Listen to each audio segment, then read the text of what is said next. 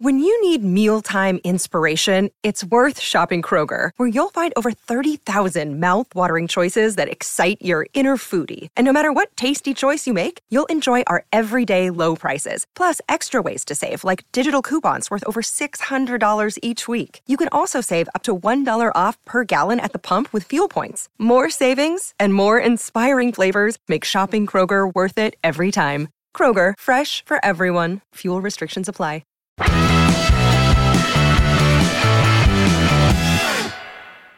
Hello, everyone. Rob Guest from Football.London here, and welcome to the latest episode of Gold and Guest Tottenham, sponsored by NordVPN. As ever, I'm joined by Alasdair Gold. Ali, how are you? Yeah, all right. It's been a busy, busy month, which is why um, we, you know we must apologise. The podcast hasn't been able to get out pretty much purely because of logistics and where I've been around the world at various times covering Tottenham Hotspur um, and it hasn't always kind of matched up nicely to do a podcast. So, but we're back now.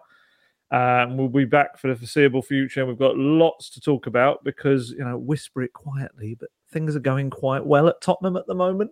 Fingers crossed, touch wood, whatever superstitious stuff you guys do, but things are actually going quite well. So we've got loads to talk about and loads of little bits and pieces that I've seen and what we've gathered behind the scenes at Spurs, as well as what everyone's been seeing, um, because things, in the words of uh, Harry Kane, seem to be moving in the right direction. Yeah, certainly. And as you were saying, I think it, probably about three weeks ago since the last podcast, it was certainly pre South Korea, and we'll uh, give you a bit of insight into Ali's trip into South Korea.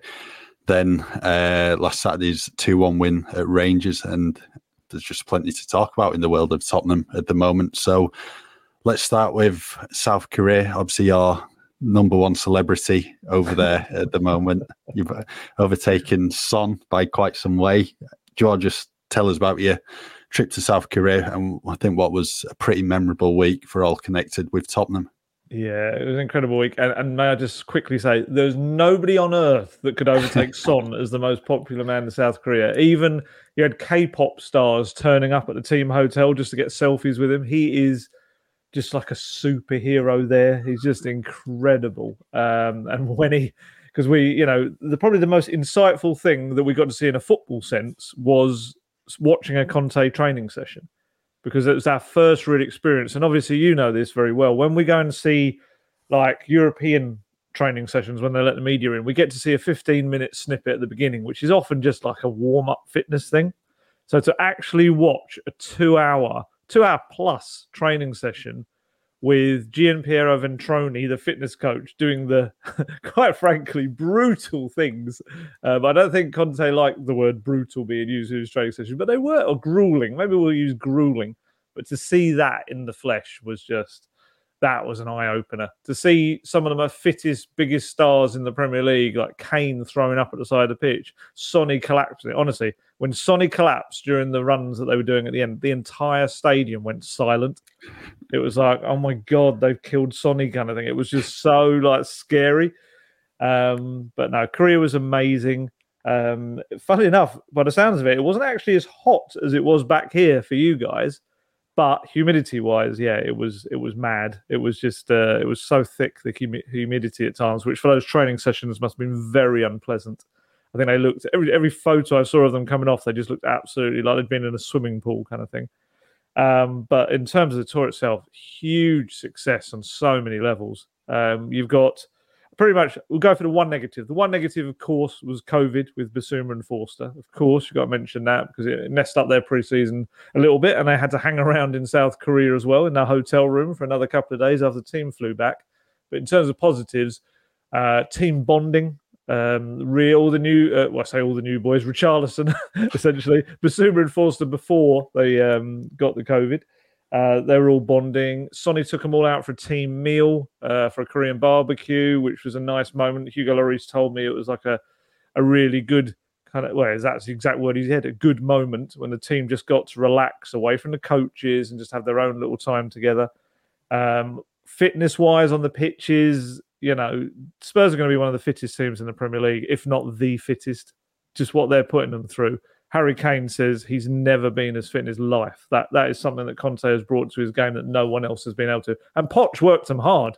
So to say he's got better fitness than ever before is is some statement. Um, and then on terms of the impact, I think for Spurs for decades to come in in Korea is going to be huge as well because you just saw the appreciation of what the Korean people had uh, for Tottenham coming to their land. I guess There's, you know Sonny himself, when all the players and the staff arrived in their hotel room, Sonny had uh, left little gifts and personal notes to them all, thanking them for coming to Korea. It's just such a big deal, and yeah, and as you kind of hinted at there, anyone connected with Spurs kind of had a little bit of celebrity status. There was like the, the staff walking around the hotel, even like guys from the comms team or the social media team, just because they had the Spurs badge on their tops people were asking for selfies and things like that. And yes, I did get a little bit of attention myself. That is mostly due to Sung Mo Lee, who's a Korean journalist who used to be in the uh, in England covering the Premier League for years. Very, very well respected in Korea. Um, and yes, he's been translating some of my stuff over there in the last year or so. So yes, I seem to have become as like a Z list uh, mini cult celebrity type among Spurs fans. And the interesting thing is, when I say among Spurs fans, in Korea, we got this absolutely staggering stat. So, population of Korea, uh, South Korea, 51 million.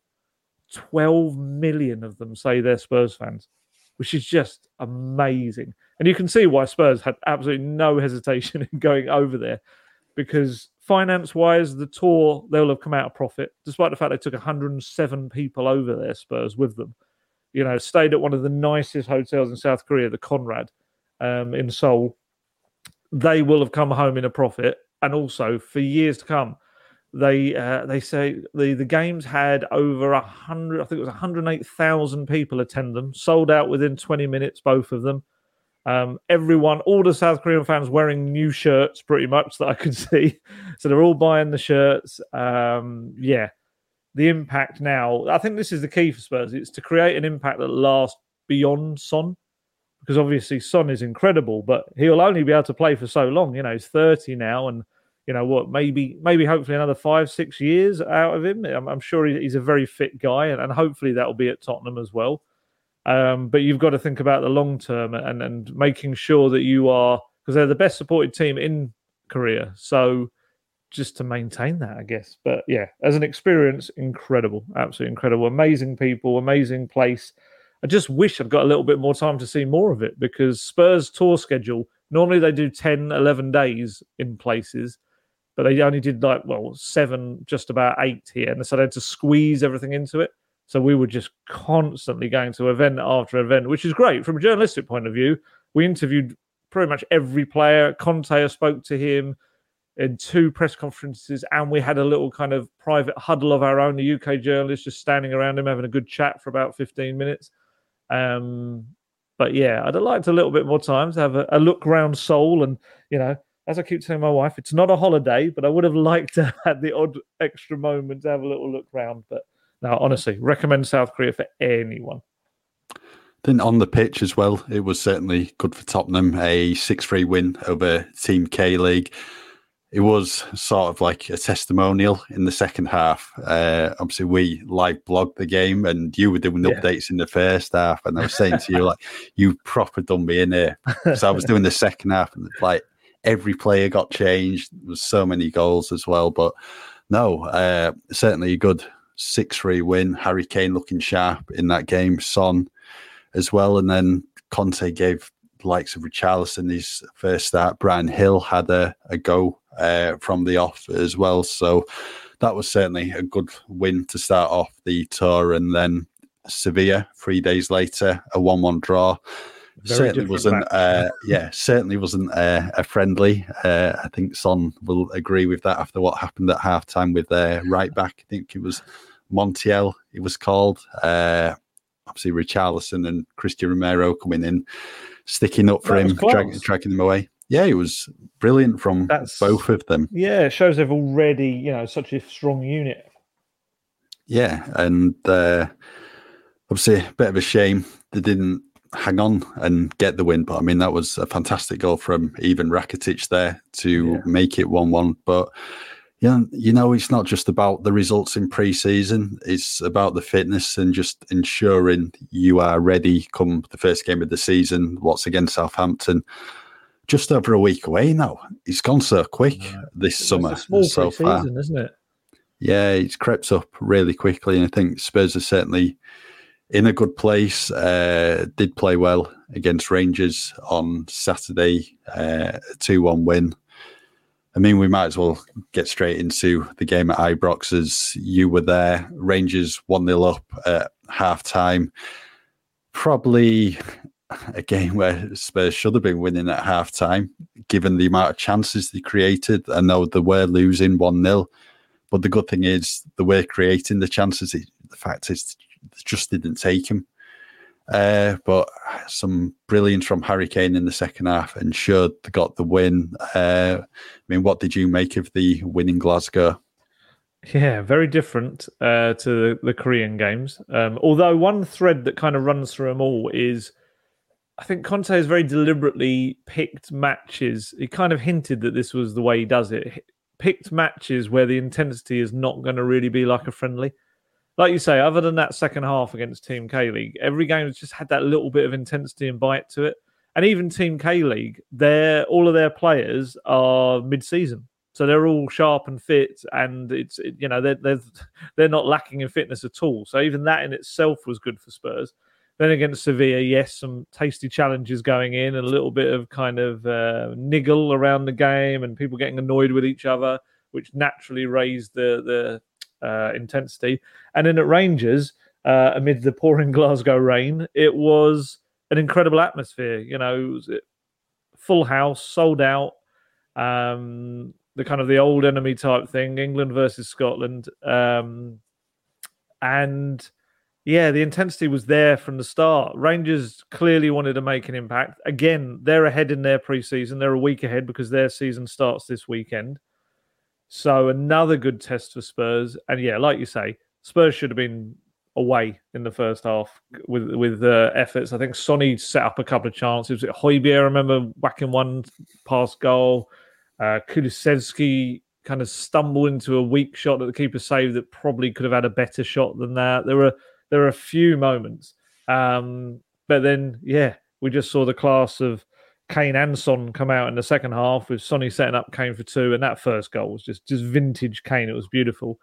Um, and then we had the lovely moment, which you know, throughout the fans, I spoke to some of the Spurs fans afterwards, and, and you know, the Rangers fans were giving them some during the game. they, they were doing various things as well to try and wind them up. But when it came to Kane and Son both getting substituted, I think about 10 minutes to go, they rose and gave them a standing ovation, which was just class. And and bear in mind, if you think about the rivalry between Scotland and England, they were standing giving a standing ovation to the England captain as he walked off.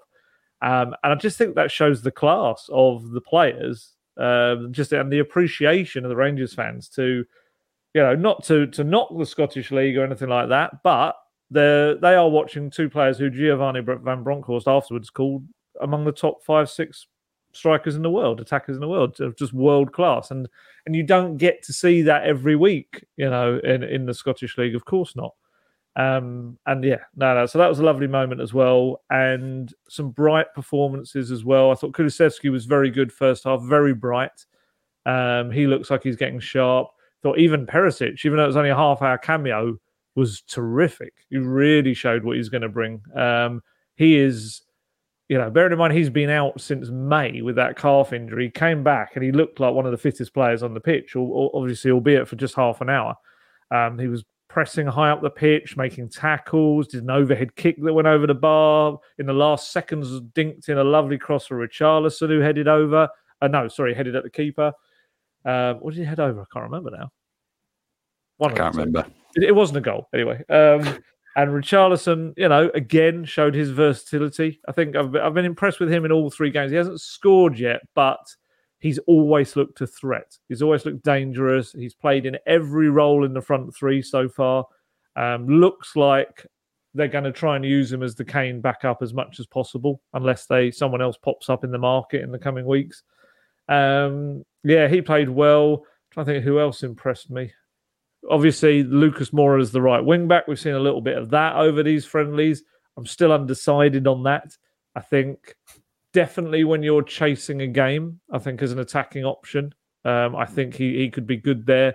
I'm not entirely convinced I'd start him there.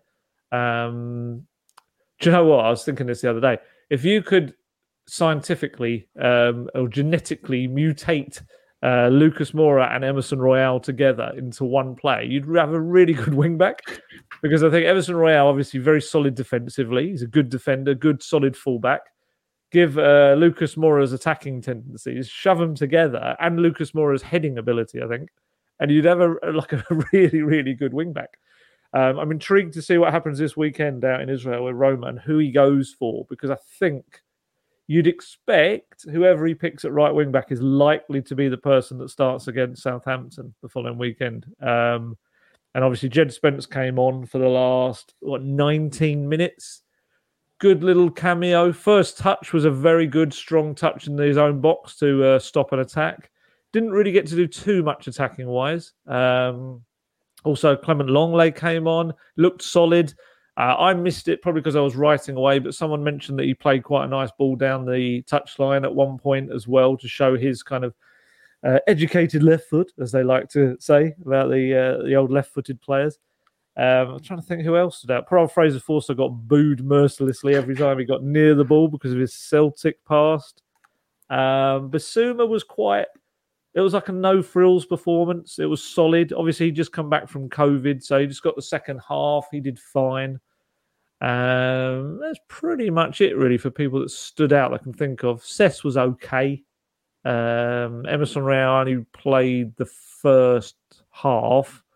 Uh, and yes, yes, Emerson just kind of doing the same Emerson stuff. You know, like I say, very good at the back. Going forward, just kind of stuff broke down a bit. Um, and it's going to be, I think, right wing back is going to be his main selection really in the weeks to come. Obviously, el- elsewhere, I think he's got lots of choices in a good way. At right right wing back, I think he's got to just find the right um, right person. So, who, who stood out for you? at Rangers? I thought Kulusevski played really well, as you'd mentioned, and probably the good thing is he's barely played in pre-season so far because he missed the first game and I think he got 40 minutes or so in the second game. He certainly looked right on it. There were a, a couple of instances in the first half where he's played pretty much clean through down the right, but then he always cuts inside onto his stronger left foot, and yeah. that like pretty much closed the angle down on a, couple of occasions for him. Uh, he wasn't happy at all in the second half when he got no. booked for simulation. Uh, I think he went down on the, the challenge of John Souttar. Uh, yeah, he was on a heap in the ground when the referee went over and brandished the yellow card. Literally got straight up. Harry Kane having to hold him back a bit just to uh, stop him getting into a bit of more trouble. Uh, so I thought Kulusevski played well. Kane again, he's just looked so sharp in pre-season. Two yeah, goals no. against Team K League. Obviously, got an assist literally minutes after coming on against them in the first game.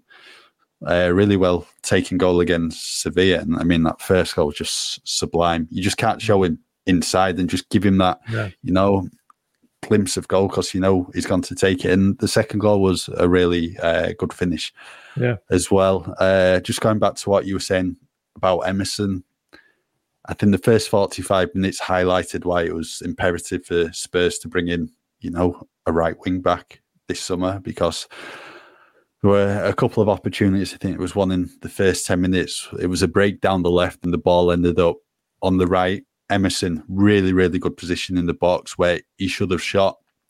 Instead, decides to pass it inside, and you know, Rangers come away with the ball and get it upfield and clear from danger. And then there was pretty much exactly the same uh, right before the halftime whistle, where it landed to him again, but instead tried passing it. I think it was to Bentancur or Kulusevski. You know, if Matt Doherty's in that position, or maybe Jed Spence, then they take that opportunity. But Emerson is a right back by trade. That's where he's played his whole career. So he probably doesn't have that attacking instinct the others do. So I think that shows why it was just important to bring in Jed Spence this summer and hopefully get Doherty uh, back on the pitch and back to fitness. I mean, he didn't even get any game time uh, against Rangers. What was no. certainly a bit surprising. Maybe it's is he just not there in terms of his fitness? Is Conte keeping it a bit more careful, or is he just simply wanting to give Lucas a chance there because yeah. there's potentially going to be opportunities there for him uh, during the season where he's going to need to play. So yeah, because don't forget Doherty's kind of has mainly played on the left in pre-season yeah. as well. That's where he's used him. I think that's the versatility. I, I just wonder. I kept thinking back on that because obviously some people are saying, "Oh, is he now looking to sell Matt Doherty?" I don't know. I think I just look back on it as almost like he knows what Matt Doherty can do, which is why he's been playing on the left. He doesn't need to kind of impress him on the right anymore. I think he knows exactly what he'll bring. And I don't know. It almost felt like a right. I'm going to use this preseason to have a proper look at um, what Lucas can do in the role. I'm going to have a give give Emerson another shot just to see if you know if he is taken on board and and being able to improve in the attacking aspect.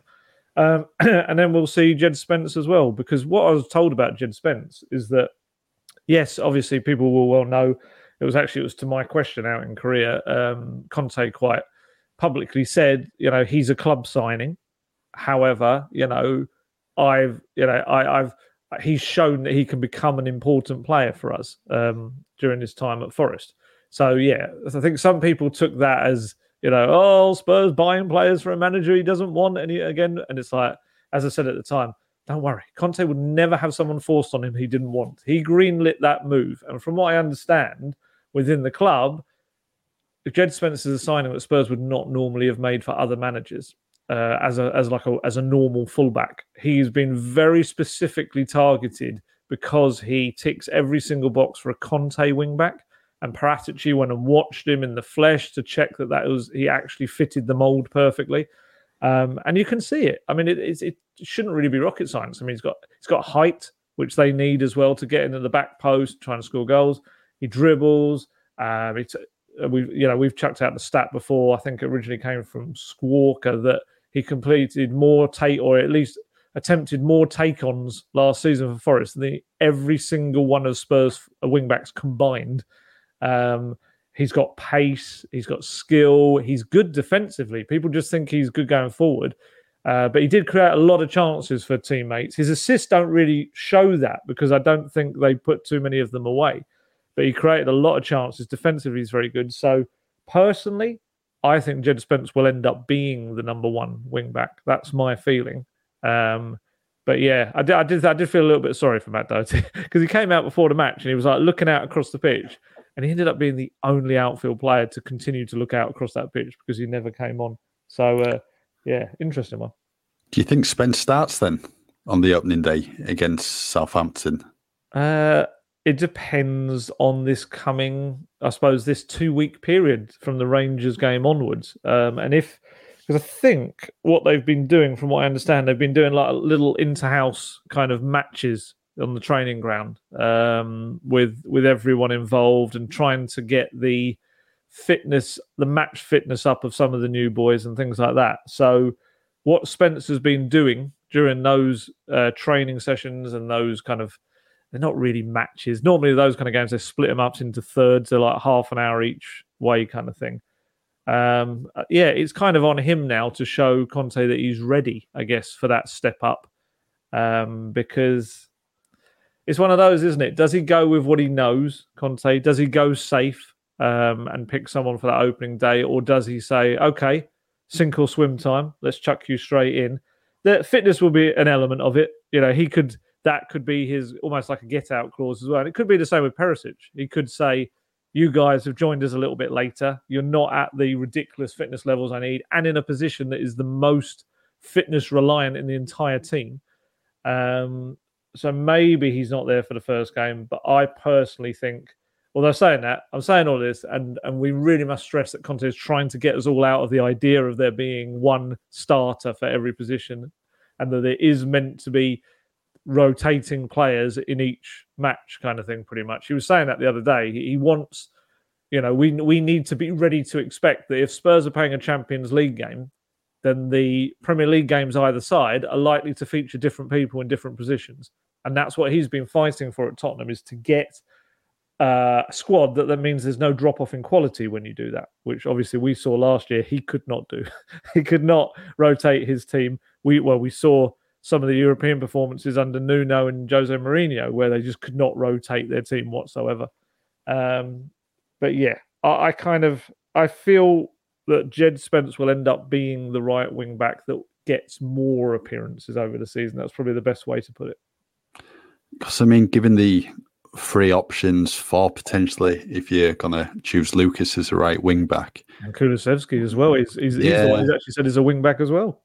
There's one potentially two gonna miss out on the match day squad yeah. if everyone is fit. It's just someone has to go, surely.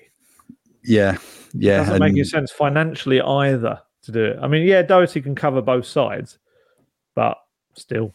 I think if you're looking at it and cashing in on someone, then it's Emerson, just because of the market value. Doherty won't bring as much in as Emerson would. So that's the one what probably makes sense. Whether that happens or not, we'll have to mm. wait and see.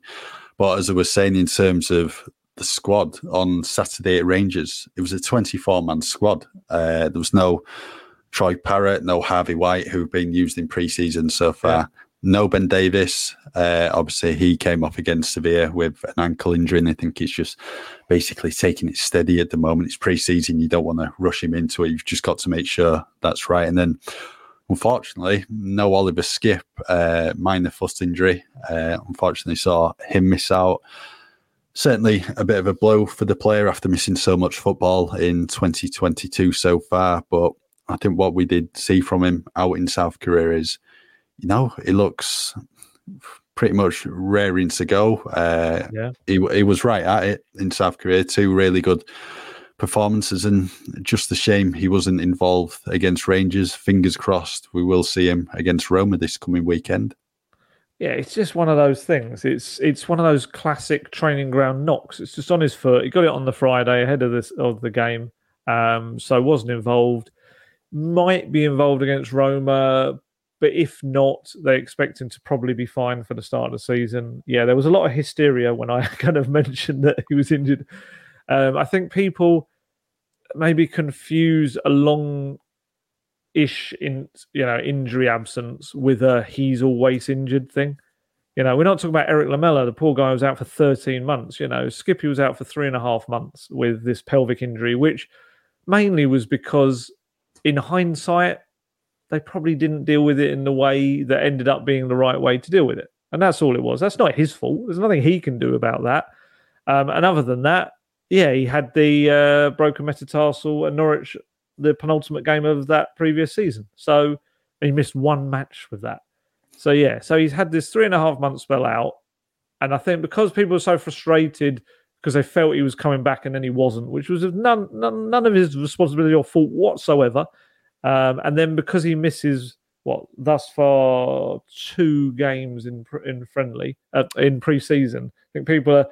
Some of the comments are on social media. I had to. I don't normally, you know me. I don't normally tweet kind of like saying, "What are you doing?" People things, but I just saw some of the tweets were like, "He's already finished. His body can't handle the Premier League." You know, he's never going to be a proper player because his body can't handle it. And you're like, poor kid, he's 21 years old. He had one injury, which technically wasn't even really a serious injury. It was just one that dragged on because it wasn't dealt with um, when it kind of probably should have been. It ended up needing the sur- little minor surgery, which has fixed it completely. And yeah, God, we've all been, you know, we've all played football matches where someone's kicked our foot or something and we've had a sore foot. Is that it doesn't mean his body's broken. Um, so yeah, no, Skippy's gonna have a big season ahead. Conte is a big fan of Skippy, believes he can be one of the like the top uh, Premier League midfielders out there. Um, incredible competition that midfield now. Bissouma, like I say, although we saw him as more of a solid performance, when I watched him in a training match um, in Korea, he was oh my goodness the skills that guy's got i think spurs put out a video of some of his skills but just watching him in a match situation do you know what? I know we used to say this was the hope for Tanguy uh, Ndombele but i think bissouma has got some of the natural ability to hold on to that ball that we used to see in dembele. Um, i don't know strength wise uh, yeah probably does. Um, but i think I think almost he could end up being the natural heir to Moussa Dembele in the uh, the months and years ahead, which will be fascinating. And then you got Højbjerg, who he's had some iffy kind of halves on this tour, uh, but clearly the amount of minutes he's getting would appear to indicate that Conte still sees him as his one of his generals and his starters. Because even like Bentancur came off at half time, not Højbjerg at Rangers. Uh, has been getting like the hour or more marks in games, which suggests he's starting against his old team next weekend. Um, and that's it's probably it's a leadership thing as well. And it was interesting when Bissouma, is it Bissouma? No, when Perisic came on, you could see him telling. Uh, this was at Ibrox, telling Højbjerg, get up the pitch. He was saying he wants you up there. He wants you to really push forward in the second half. Um, so yeah, and Skippy will only add to that as obviously we know Harry Winks likely to head off. But yeah, just to go back to what you were saying about the 24 man squad, it's so strong. No youngsters. And that's not only without those two injured players, but without Winks, Celso, Ndombele, Reguilon. it's just mad. You look at that, that's a 30 man senior squad now. Um, and that's not including all those young players that you just spoken about. It's, it's what Conte wanted, and he's getting it. So Roma this weekend in yeah. Israel. Uh, obviously, you'll be manager we know apparently. Yeah, Jose, uh, you'll be jetting off again. Uh, so, well, I mean, you must have, you must have spent most most of this month at the airport. So uh, far, yeah, certainly every weekend. Every, every weekend I've been in a different country, which has been a very surreal experience. Yeah, so I think with the Roma game, I think in an ideal scenario, you want to see a bit more from the new signings, uh, more game times. It's only Richarlison who's had a good chunk of minutes in pre-season so far. Presume we're getting 45 at Rangers. Uh, I think Perisic got half an hour or so. Lenglet got about 20 minutes and yeah. Spence as well. Right, so yeah.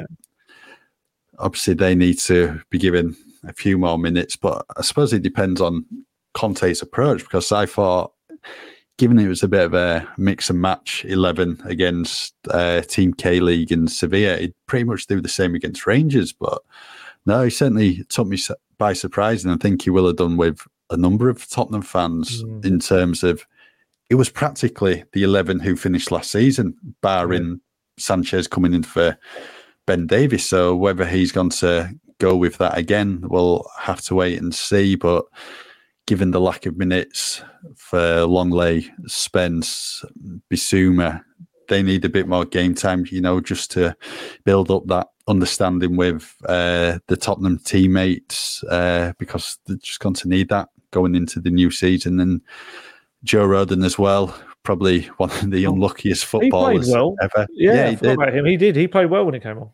Yeah, he's just been so unlucky since he went to Spurs. Obviously, illness leaving him out of South Korea uh, yeah. when he, he, would have played in two games. Uh, I think he'll probably want a bit more game time. Doherty as well.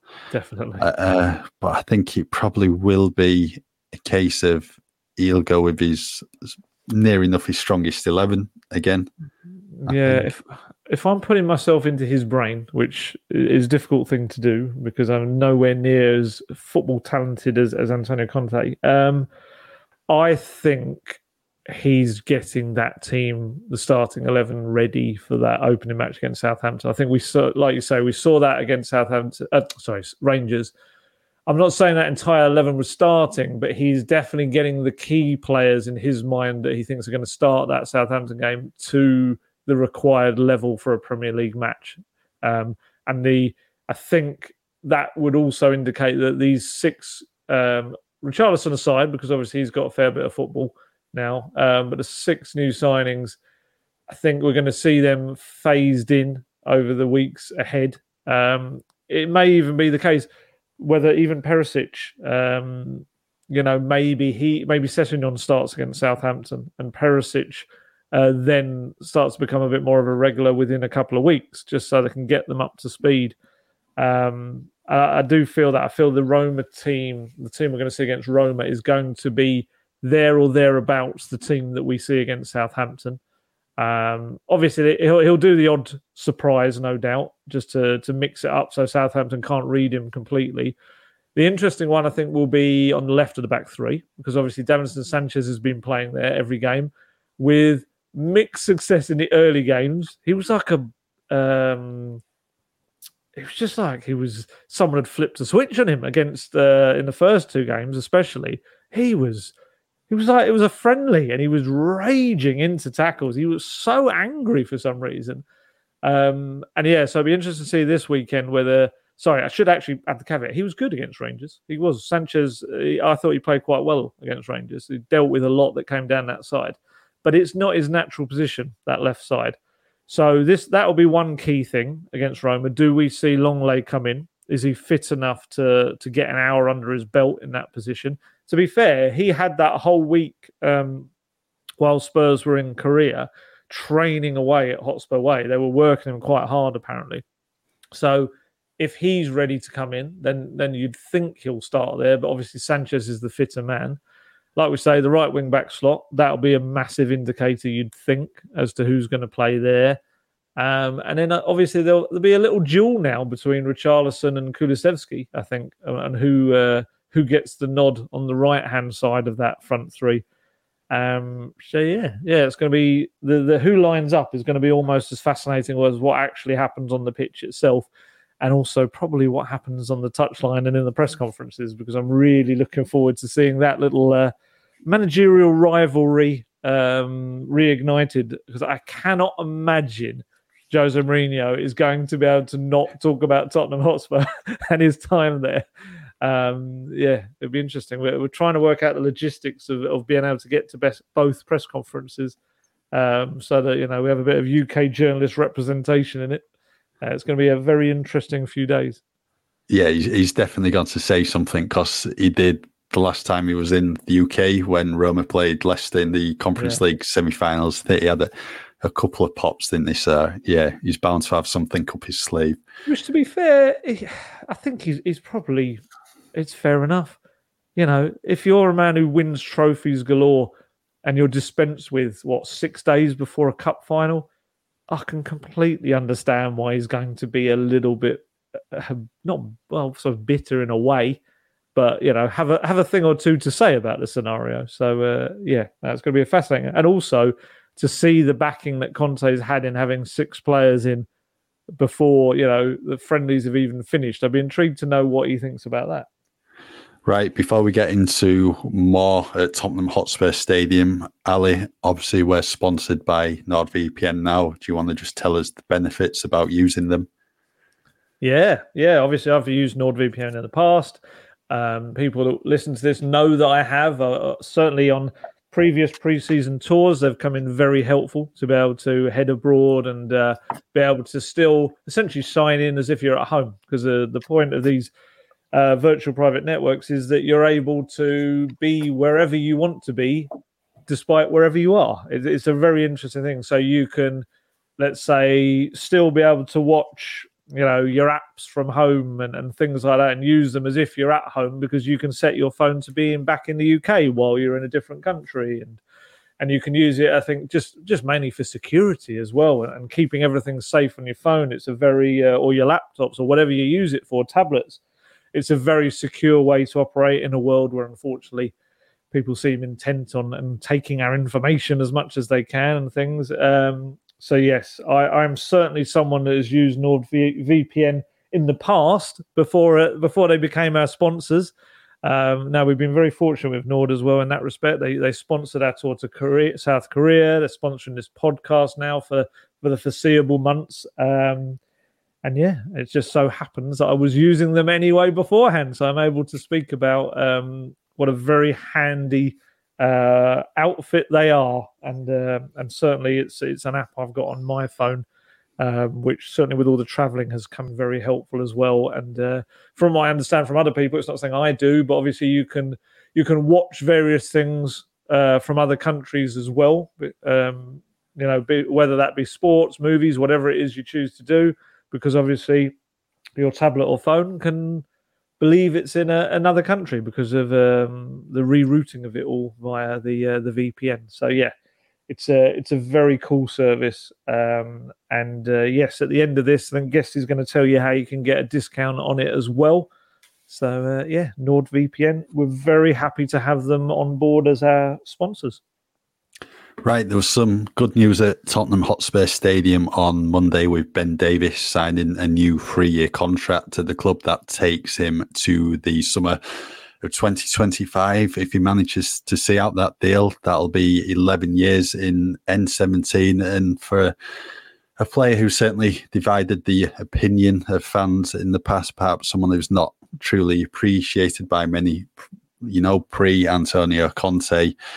I mean, that's some going if he can do 11 years in North London. I think it's fully deserved this new contract. I think he's been absolutely outstanding in the back three. He's still been able to, you know, get forward, given what Conte wants from his uh, players in the back three, and he's just delivered some towering performances. I think the one what probably sticks out is Liverpool towards the end of the season. What helped him get the point what they put towards getting in the top four. And, you know, he's done the same on international duty for Wales and helped them uh, qualify for the World Cup at the end of this year. And, you know, I think a lot of Tottenham fans now are probably seeing what such a good player Ben Davies is, and he certainly deserves all the plaudits he's getting, and certainly the new contract as well. And I think you'll certainly agree with that assessment. Yeah, definitely. There are players in football that sometimes fans don't quite get, but managers adore. And I think Ben Davies is one of these. You speak to any of Ben Davies' managers, whether it's at club level, international level, and they will say he is just a hugely important player for them. Um, for the you know maybe the younger crowd perhaps maybe those who you know like their FIFA and their football manager and things like that he's he's not one of the players you know you're probably going to buy on games like that and, and stuff like that and I get that he's not a headline maker but what he is he's an incredibly consistent player um, and sometimes having a player who's always going to be a 7.5 sometimes an 8 out of 10 every single week for you um, can be much more important than someone that can be a an 8 or a 9 or a 10 but then other weeks can be a four or five or a, a six kind of thing. Um, and it, he's a big, vo- experienced voice now in the dressing room. He's a very clever guy, um, and I think Conte's kind of remolding him into his Azpilicueta figure has been just a massive change for him. I think I go as far to say, as as a left back, I think he was, yeah, solid and dependable, no frills, but maybe was never going to be first choice in that role. Whereas I think as a left sided centre back, especially this kind of left sided centre back, which is a bit different from his Wales role, it's more, it's got more of an attacking responsibility as well. I think in this Azpilicueta role, he's got, he, he has got the chance, especially this season up against Lenglet, he's got the chance to make it his own. Um, he was superb at times last season. Like I say, I think he moved up from that 7.5 player. Definitely, I remember us, both of us, giving him in our ratings, we getting eights and nines and things like that in quite a few games. Remember that Leeds match when he sprinted back after Lloris had made a bit of a blunder. I think Cess got to the line, but it was um, Davies who made the block. Was it on Dallas, I think? It was Dallas. Stuart Dallas. Yeah. Yeah. Yeah. And made a terrific block in front of an almost open goal.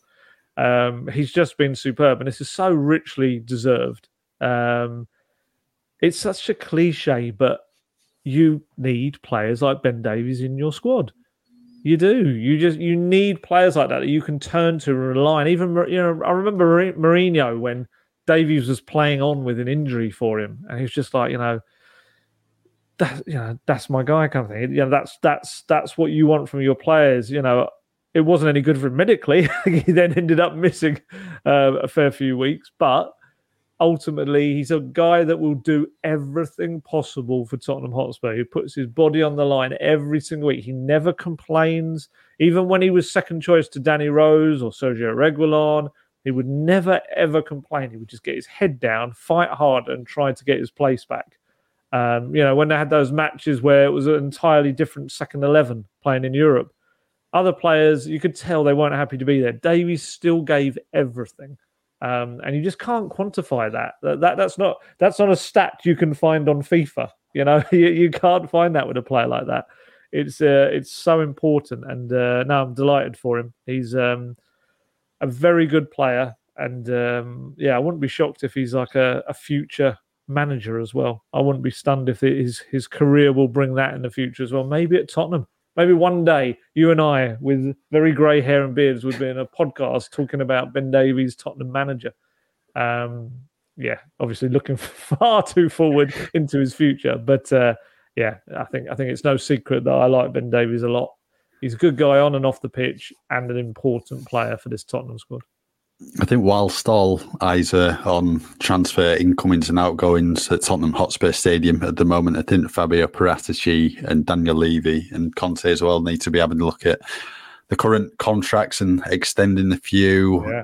Eric Dier has two years left on his contract, did sign fresh terms pretty much two years ago. Uh, I think it was July 2020. So I think he's someone Spurs need to look at. Troy Parrott's contract has been extended this week. And then you're looking at Harry Kane as well. His contract expires 2024. I think that's certainly the next player all Tottenham fans want to see put pen to paper on a, new deal.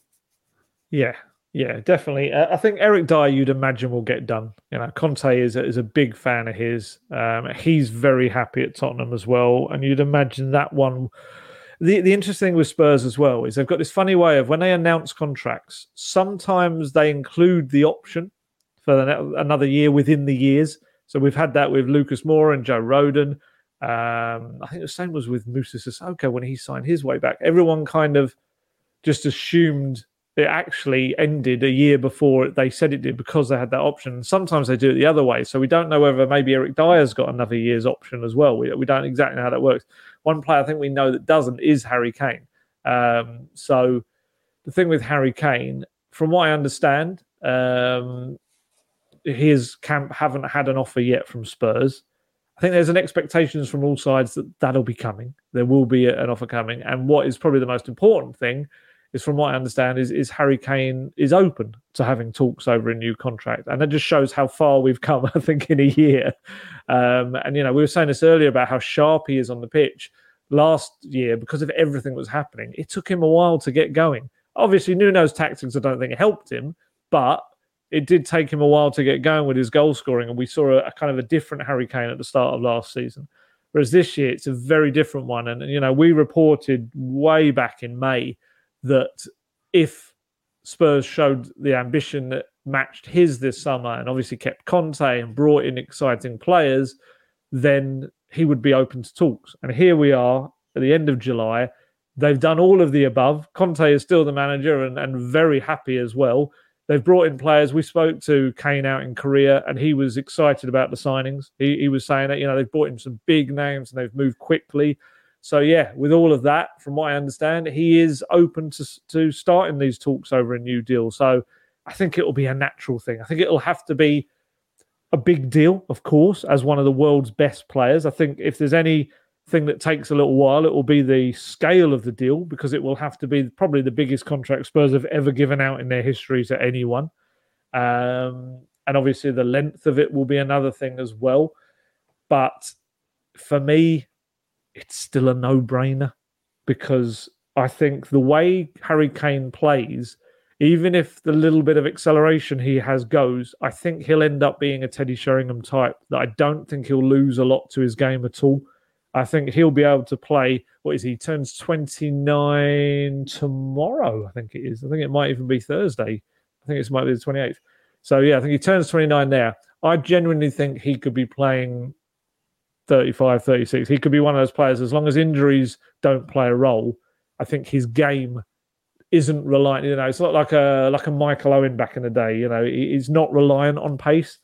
So it's one of those where I think if there's anyone that should get a long term deal as Spurs, even as they're uh, you know only a year away from 30, I think it is Harry Kane. Um, yeah, just get it done. Get it done. Can you imagine? You know, you have all these contract reveal videos and all this sort of stuff oh my goodness, the Kane one's just going to be off the chart. I remember the last one, didn't they do it on the the new stadium uh, while they were building the stadium? It was on the screens or something. That was his reveal video. I feel like something like that. And the year was on it, 2024.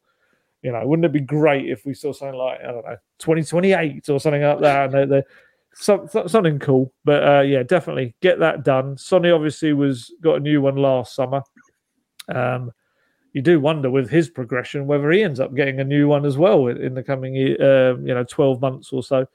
But uh, yeah, get the Harry Kane one done. If all parties want it to happen, hopefully we won't be looking that long. I know yeah, they've had a busy summer. We'll give them that. They've been doing a fair bit, and the focus, no doubt, is also on still getting players out the door as well. But yeah, get get the Harry Kane contract done. I say.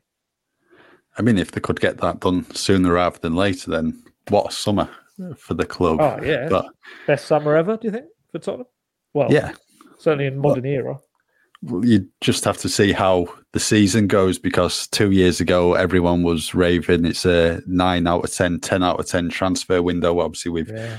bale coming back and all, all the signings and then you know nine months down the line spurs didn't finish in the top four so you've just got to see how it goes but everything is looking good at the moment yeah. right moving on to a future tottenham striker Troy Parrott this week on Monday. He has joined Championship side Preston North End on the season long loan deal. Uh, he's had a number of interest in him. I think we reported Middlesbrough, QPR, and Swansea City. We're all looking after him after such a good year on loan at MK Dons uh, last campaign. I think this is a terrific move for both parties. Just looking at it, he's going to a club who play really, really good football, very similar to MK Dons in terms of it's a, a possession based team who want to play that attacking football. The system's slightly different, but they do operate with a three man defence and wing backs. He's going to work under Ryan Lowe, uh, who was a striker himself in the EFL, had a number of clubs uh, really, really good striker back in the day. So obviously can learn from him, take tips from him because he'll he'll know what to do. And then you've got Cameron Archer, the young Aston Villa forward, was at Preston last year. Enjoyed a really, really good loan spell. I think it was seven goals and one assist in 20 games for them. And Preston, in the first few months of last season, did struggle. Uh, but when Ryan Lowe came in, I think it was the start of November, he only lost six games after that from then until the end of the season. So Preston, for me, I think might be one of the dark horses for the playoffs. So I think it's a really, really good move for Parrott. And, you know, if everything does click, hopefully he can replicate what he did for MK Dons, but get a few more goals. And I think what also is going to help him, there's a bit of an Irish connection there as well. Alan Browne, Preston captain, plays for the Republic of Ireland. Robbie Brady, Sean Maguire as well, two players who we know from international duty also there. So fingers crossed he'll be able to, you know, settle into life at Deepdale very quickly. They do actually start their season this weekend against Wigan away. So yeah, I think for both clubs, this could be a really, really good move. Yeah, yeah, it's it's a terrific one. We kind of got wind of it up in Glasgow because obviously he wasn't part of the tour squad. Um, and yeah, we knew that the, the loan move and the uh, new contract was on the way, and that Preston appeared to be the team was heading to. And yeah, so went up there for his medical on was the Monday. All done pretty quickly. Uh, like you say, quite an Irish influence in that squad, which is good for him as well. There's about three or four players in there. Um, I don't think fitness wise he'll have any issues in being ready for the start of the season. He was one of the fittest players out there in Korea. You know, we saw those pitch long runs, and certainly the very last one that I saw on the Monday, he was leading the way in the 40 second pitch long run. Uh, so he'll be absolutely fine. I had a really good one to one chat with him out in Korea um, about kind of where he's going with his career and the moment last season when it just all clicked for him. And he just, he just had one of those moments where he just had to decide exactly how good he wanted to be, where his career was going to go, and what it required to be a senior pro. I think, and he just, I think he sat down. From what I gather, I think he sat down with some important people in his life, and yeah, he he figured it all out. And we saw that MK Don second half of the season. He was phenomenal. He was a major component of them making the playoffs. Some of the goals he was scoring was just ridiculous. Um, he's he told me he's been really working on his upper body strength, his hold up play as well. He says that Kane and Sonny, whenever he's asked them for advice, they're always full of pointers and help for him as well. So, know, you can't learn from two better players, really, than them on the training ground. And now he's going to take that to a team, like you say, who are clearly very good at bringing on young players on loan as well, as we've seen with Archer. So it is, you know, it's another, I'm going to use the term no brainer again, because it really is. It just makes sense on so many levels. And, you know, we reported this way back that uh, in the summer that the plan, Troy Parrott's plan was always go away, have another year on loan, really make yourself a striker ready to challenge in the Tottenham squad in the following summer. And that looks to be the that the plan is being seen through. He wants to be a number nine rather than number 10 that he was at MK Dons. And I think by the looks of it at Preston, I think he'll play in a strike pairing, which is again slightly different to what he was doing at MK Dons. And that will give him another bit of experience in, in terms of uh, crafting a partnership with someone on a football pitch. Um, and I think he needs this second crack at the championship because his Millwall loan obviously wasn't great. It didn't fit very well. Millwall were having a tough time as well. It wasn't the perfect partnership there. But I think, yeah, he's got everything about him to really push on the season. People forget he's only 20. Again, I know social media should never, ever be read as an indicator of logical thinking at times, but I've seen people on there writing him off. He'd have made it, he'd have made it by now. At 20, you know, he'd have been a Premier League player it's like, as a Spurs fan, you should have no better example of why that's not true than Harry Kane. He's like the perfect example of never taking that point of view. Because obviously, we know the amount of loans he had. You, more than anyone, you've gone to all his previous clubs and spoken to players who played with Harry Kane on his loans. And you know that it's just like a slower burning process sometimes with young players.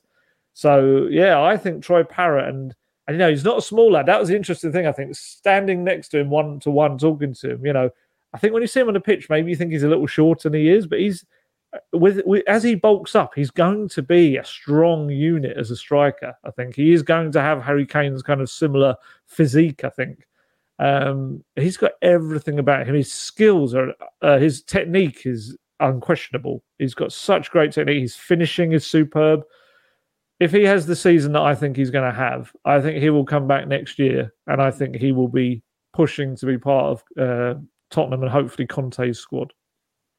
Yeah, definitely. I think the championship was always going to have to be his next part of call after his time at MK Dons, and I know Tottenham haven't always got things right in the loan market with picking the perfect club for the players, but this one does seem to be a move that does suit all parties. So we'll certainly be keeping an eye on Troy over the course of the season, and I think there'll be quite a few more players who head out on loan before the deadline on the first of September. Right, we'll call it a day for this episode of Gold & Guest Talk Tottenham. We will be back next week to reflect on the Roma game and then also look ahead to the new Premier League season with Southampton first up at Tottenham Hotspur Stadium. As ever, keep with us at football.london for all your latest Tottenham news. Grab your exclusive NordVPN deal by going to nordvpn.com forward slash gold guest to get a huge discount off your NordVPN plan, plus free threat protection, plus one additional month for free. It's completely risk free with Nord's 30 day money back guarantee.